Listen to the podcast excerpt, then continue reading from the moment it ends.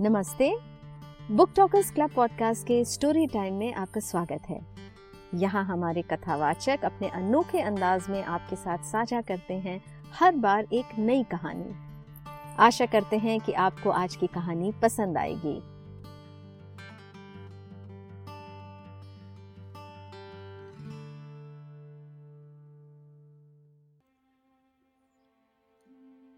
नमस्कार दोस्तों, प्रस्तुत है डॉक्टर लक्ष्मी नंदन बोरा की असमिया कहानी का हिंदी रूपांतर नौकरी की आवश्यकता। रूपांतरकार हैं राजीव कुमार और मेरा नाम है जय।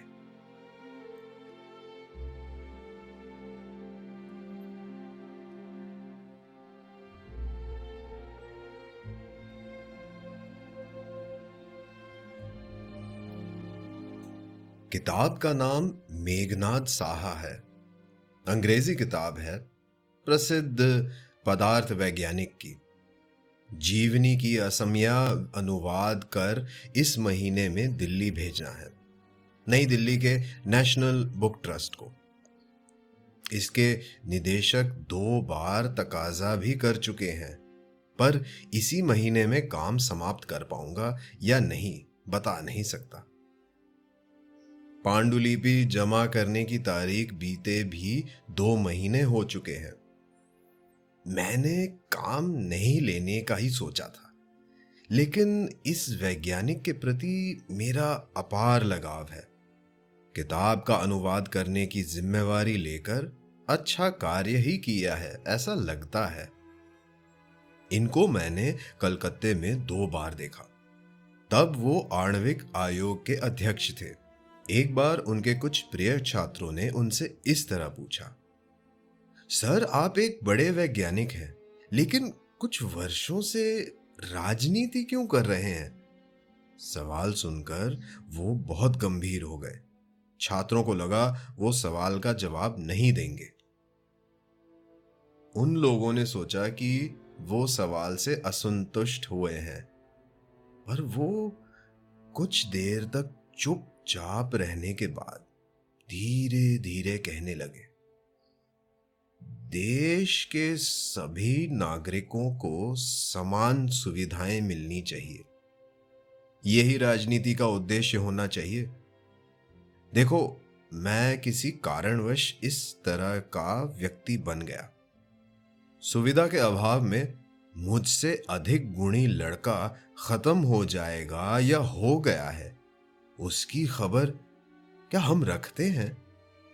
मेरे जीवन के पहले भाग में जो अवर्णनीय दुख हुआ, वो इस वक्त सोचने पर डर लगता है। विचार जानने के बाद इस वैज्ञानिक के प्रति मेरा विशेष लगाव हुआ।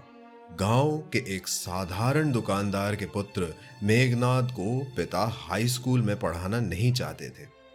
शिक्षकों के अनुरोध पर लड़के की पढ़ाई जारी रखी। उस दौरान मेघनाद के कष्टों की कथा का वर्णन पुस्तक में सुंदरता से किया गया है।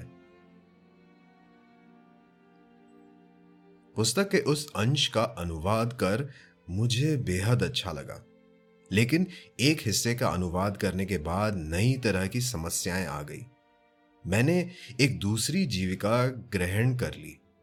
स्थान का परिवर्तन हुआ। मैं बड़ी असुविधा में पड़ गया। खाने पीने की बड़ी तकलीफ हुई। बीच बीच में होटल में खाना पड़ा। भाड़े के घर को खुद साफ सुथरा कर रखना पड़ा।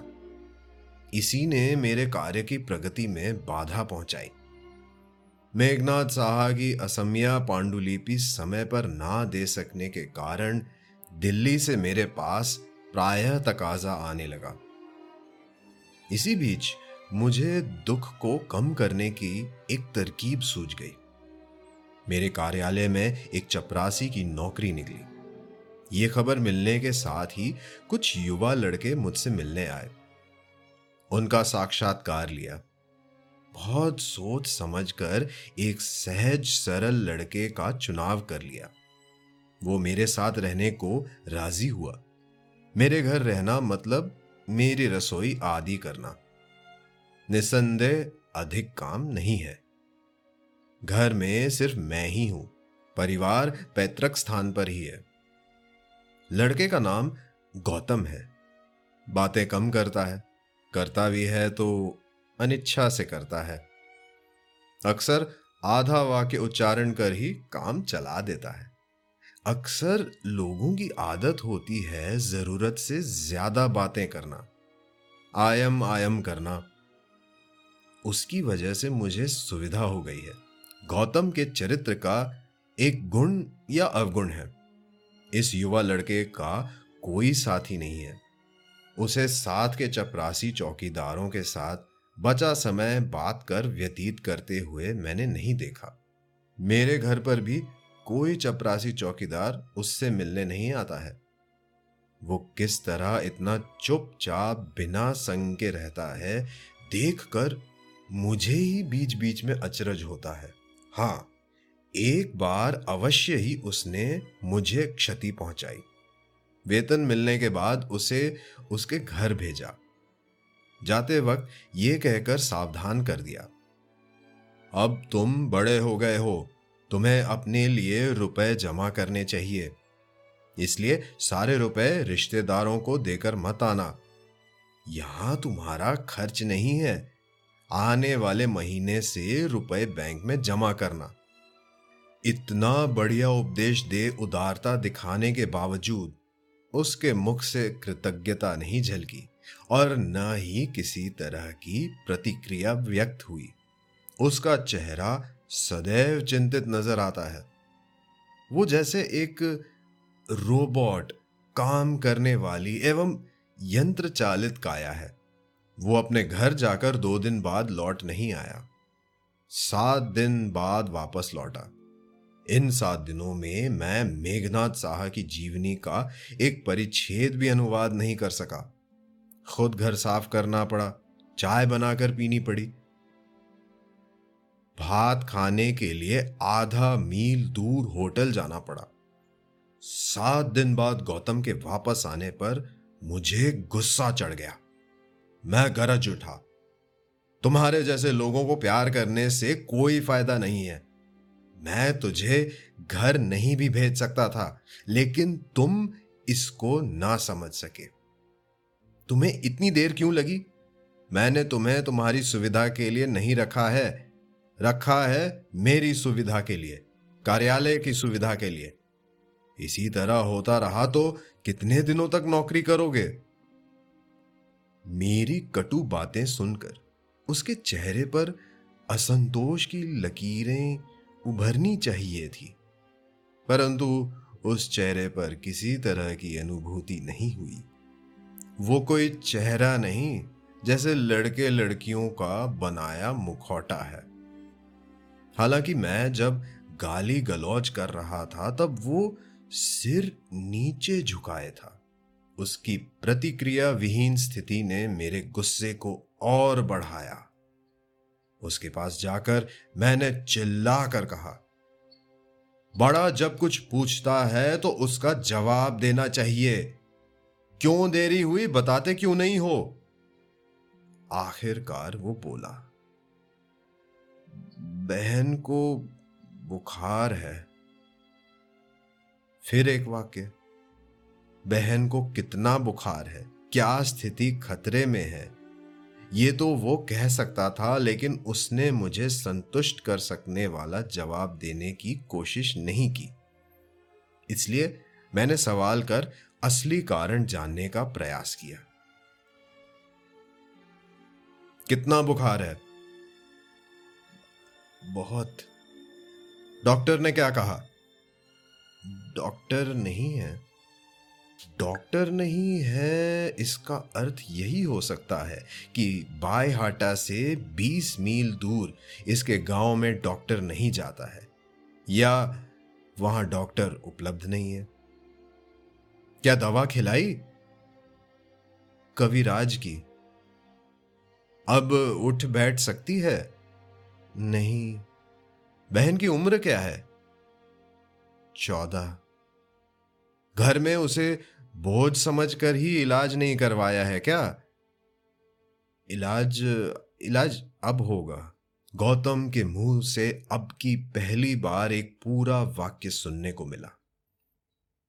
कारण तू पैसे दे आया है? हां। सूखे बांस की लकड़ी से रस निकालना और हमारे गौतम भट्टाचार्य से बात निकालना एक ही बात है। मैंने उससे और कुछ नहीं पूछा। मेरा गुस्सा उतर गया। वो काम में जुट गया। मैं उसके काम से संतुष्ट हूं। उसकी तरह सहज सरल लड़के के बदले अन्य कोई दूसरा होता तो मुझे बहुत कष्ट होता। भाड़े के घर में अकेले रहने वाले व्यक्ति को बिना कष्ट रखने के लिए इतने सारे कार्य करने पड़ते हैं। ये गौतम का कार्य देखकर ही समझ सका। वो सुबह उठकर चाय बनाता है, बाद में घर साफ करता है, कुएं से पानी निकालकर नहाने के लिए घर की टंकी भरनी पड़ती है, उसके बाद दूध वाले से दूध लेकर गर्म करना पड़ता है, चक्की के आटे से रोटियां और साग सब्जी से तरकारी बनानी पड़ती है। वो नाश्ते के बाद खाना पकाने के काम में लग जाता है। साढ़े नौ बजे खुद खाकर कार्यालय जाने के पहले मेरे लिए खाना हॉट केस में रख जाता है। वो मुझे घर का कोई भी काम करने का मौका नहीं देता है। सुबह मेरा बिछौना वो ही झाड़ झपट कर ठीक कर देता है। मच्छरदानी भी सजा कर रखता है।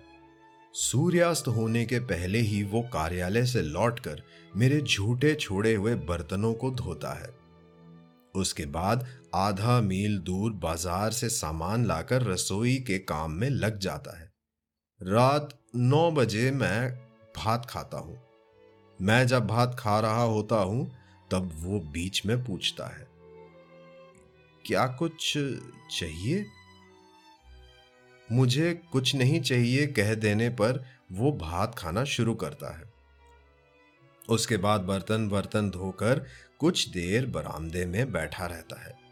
उसके बाद आकर मेरे बिछौने का बेड कवर अलग कर सजाने के बाद बांस की कुर्सी पर रखता है। मच्छरदानी तान कर सोने जाता है। मेरे भाड़े के घर से कुछ दूर एक सिनेमा हॉल है। वहां काफी दिनों से बंगला फिल्म बेदेर में ज्योत्सना चल रही है। ये फिल्म नहीं देखने वाले युवक युवती न के बराबर है, लेकिन हमारे गौतम ने सिनेमा देखने की इच्छा व्यक्त कर कभी मुझसे अनुमति नहीं ली है। काम में उसे थोड़ी बहुत फुर्सत मिलती अवश्य है, पर उस दौरान में उसे बिछौने में पड़ा पाता हूं। सुबह होकर जो अखबार दिया जाता है उसे वो सतही नजरों से पढ़ता है या नहीं कह नहीं सकता। मेरे न रहने पर वो टीवी देखता है या नहीं मेरे द्वारा पता लगना असंभव है, परंतु मैं जब टीवी देख रहा होता हूं तब वो मेरे कमरे में नहीं आता है। इसलिए मुझे कभी कभी लगता है कि आजकल इतना सीधा लड़का भाग्य से ही मिलता है।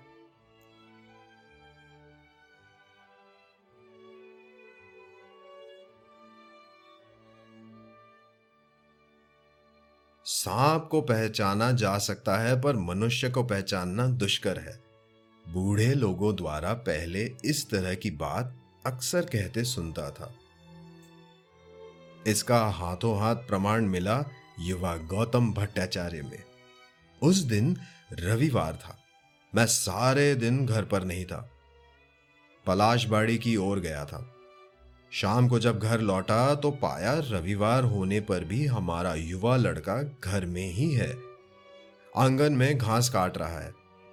मैंने उसे देखकर पूछा, तुम्हें आज कहीं जाना है तो जा सकते हो, मेरे लिए भात नहीं बनाना पड़ेगा। वो कुछ नहीं बोला।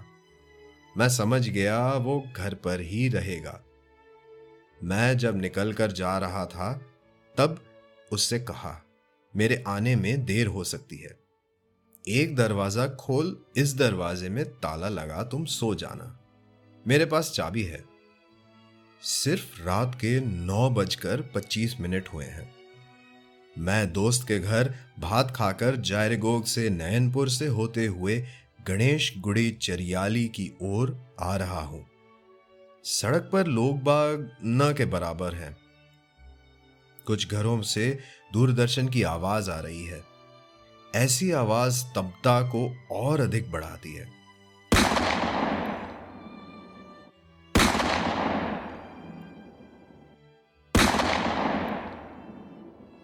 मैं अकस्मात चौंक उठा। एक साथ तीन गोलियों की आवाज। कितनी विपदा है। मैं जब एक घर में अतिथि बनकर बैठा था, उसी दौरान क्या कहीं संघर्ष होने के कारण शहर में कर्फ्यू लगाया गया है? मुझे भी क्या कानून तोड़ने वाला समझ गोली मारेंगे? मैंने सड़क के किनारे बल्ब की कम रोशनी से देखा कि एक व्यक्ति मेरी तरफ दौड़कर आ रहा है। उसके पीछे पीछे बंदूकधारी पुलिस हैं। वो मेरे सामने आकर उल्टे गिर गया। उसका शरीर खून से लथपथ है। वो दर्द से कराह रहा है। मैं दौड़ूंगा या पहले की तरह चलूंगा, सोचने का वक्त भी नहीं मिला। मैं पसीने से तरबतर हो खून से सने शरीर की ओर देख रहा हूं। उसकी मौत की यातना देखने के लिए कितनी देर रुका रहूंगा? मैं असमंजस में पड़ गया। मेरी चेतना काम नहीं कर रही थी। इस बीच एक पिस्तौलधारी पुलिस अधिकारी ने बड़े शरीर पर टॉर्च मारी। क्या विभत्स दृश्य था। पूरा शरीर खून से लथपथ। उसके मुंह से खून निकल रहा है। कोमल चेहरा एक एक युवक लड़के का।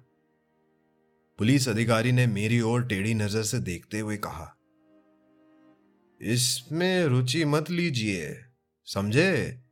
खुद को असुविधा होगी। ये कह उसने लड़के के हाथ की नाड़ी देख कहा, साला शेष। युवा लड़का अभी मेरे सामने मरा। मैं पूछने को विवश हुआ, असली बात क्या है? उन्होंने वितृष्णा से कहा, यही देश है, समझे?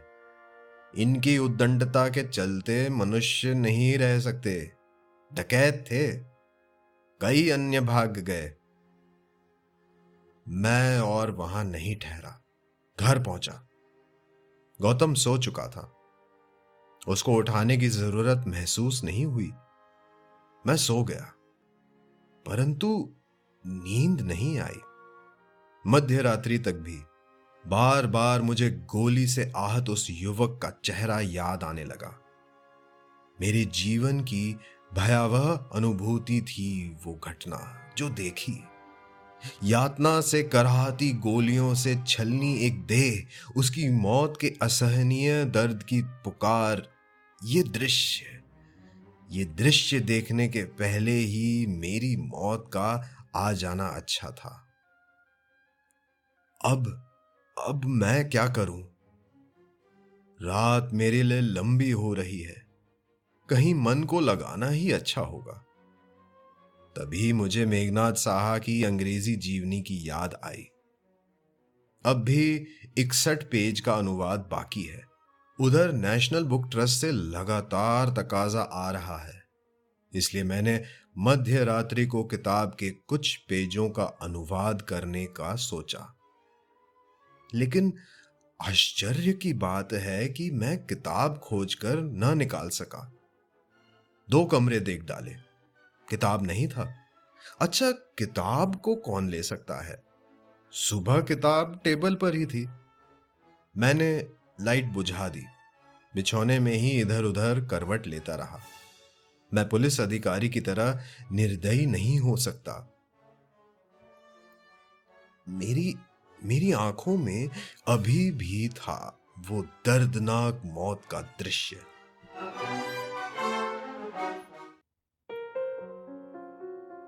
आकाश का अंधेरा छटने लगा, परंतु चिड़िया अभी भी जगी नहीं है। मैंने सोचा एक कप चाय ही पी ली जाए। रसोई घर में कहाँ चाय चीनी है, मैं नहीं जानता। इसलिए गौतम को जगाने मैं उसके कमरे में गया। लाइट जला दी। आंखें मच्छरदानी के पास ले जाकर देखा। वो पूरी नींद में था। उसे जगाना बुरा लगा, लेकिन एक चीज को देख मेरी आंखें भी सहसा विश्वास ना कर सकी। टेढ़े होकर सो रहे गौतम के नजदीक किताब अध खुली पड़ी थी, परंतु स्थिति को समझने में मुझे कठिनाई हुई। मैं चाय पीने की बात भूल गया। अब गौतम के बारे में मेरा कौतूहल अधिक हो गया। मैंने धीरज धर प्रतीक्षा की। निर्धारित समय पर गौतम उठा। वो हाथ मुंह धो गैस जलाकर चाय बनाने में लग गया। उसने मेरे सामने एक कप चाय रख दी। मैंने पूछा, वो किताब तुम्हारे बिछौने में है गौतम, तुम अंग्रेजी पढ़ सकते हो? वो कुछ ना कहे मेरे सामने से हटकर वो कुछ ना कहे मेरे सामने से हटकर जाना चाहने लगा। मैंने फिर कहा, कहा है ना मत जाओ, मेरी बात का जवाब दो। मैंने उसकी ओर देखा। वो पूरी तरह तैयार नहीं था। काफी समय बीता। वो निश्चल खड़ा रहा। आखिरकार उसने कहा, मुझे मुझे मारिए सर, मुझे नौकरी से निकाल दीजिए सर। मैंने आप जैसे पिता समान व्यक्ति से झूठ बोला सर। तुम तुम क्या कह रहे हो, मैं कुछ नहीं समझा। मुझे संदेह हो रहा है तुम काफी पढ़े लिखे लड़के हो। तुमने तस्वीर देखने के लिए यह किताब मच्छरदानी के अंदर नहीं ली थी। इसमें न तस्वीर है और ना यह सहज है। बताओ तुम कितने तक पढ़े हो? सर, थोड़ी सी पढ़ाई की है। हमारे जैसे गरीब को शिक्षा अर्जित कर क्या फायदा है। एक एक लंबे शब्द, भाषा पर गौतम का इतना अधिकार है, मैं सोच भी नहीं सका था। मैंने देखा उसकी आंखें गीली हो गई हैं। उसने टूट चुकी आवाज में कहा, म, मुझे मुझे क्षमा कीजिए सर। नौकरी पाने के लिए मैंने आपसे छिपाया। चुपचाप रह मैंने अपनी शिक्षा को छिपाने का प्रयास किया। कुछ फायदा नहीं हुआ सर, पकड़ा गया। अब से मैं गौतम को अलग नजरों से देखने लगा। मुझे फिर सवाल नहीं करना पड़ा। वो मन में दुख के चलते अपने आप कहता गया, मैं जानता हूं सर, पदार्थ विज्ञान में प्रथम श्रेणी से बीएससी पास का कहता तो आप निश्चय ही मुझे नौकरी पर नहीं रखते, परंतु परंतु इस बार की सौ रुपए की नौकरी ही कुछ महीनों से मेरा घर चला रही है। मैं गौतम के चेहरे की ओर और ना देख सका। मैं व्यथा में डूब गया। मैंने आंखें मूंद ली। गौतम द्वारा नाक सुड़कने की आवाज सुनी।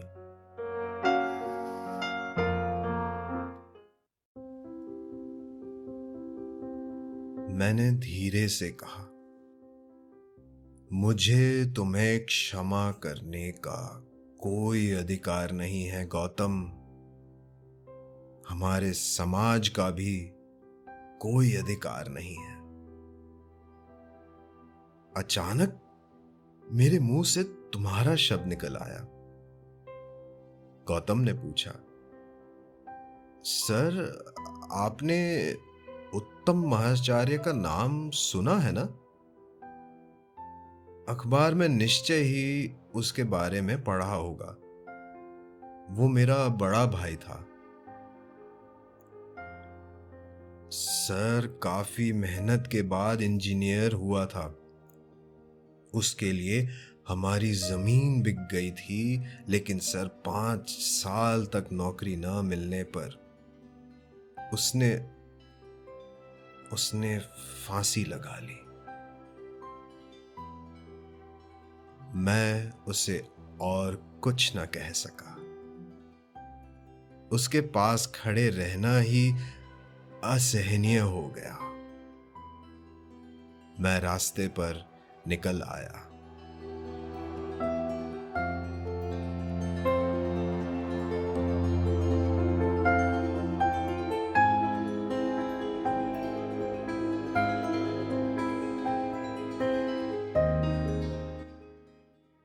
सुनने के लिए धन्यवाद।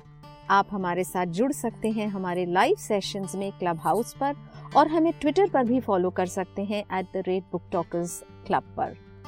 आप हमें लिख सकते हैं हमारे email ID book talkers club at the rate ji mail dot com पर। हमारे पॉडकास्ट को लाइक, शेयर, फॉलो और सब्सक्राइब करना ना भूलें। शीघ्र ही आपको मिलेंगे एक और नए एपिसोड के साथ।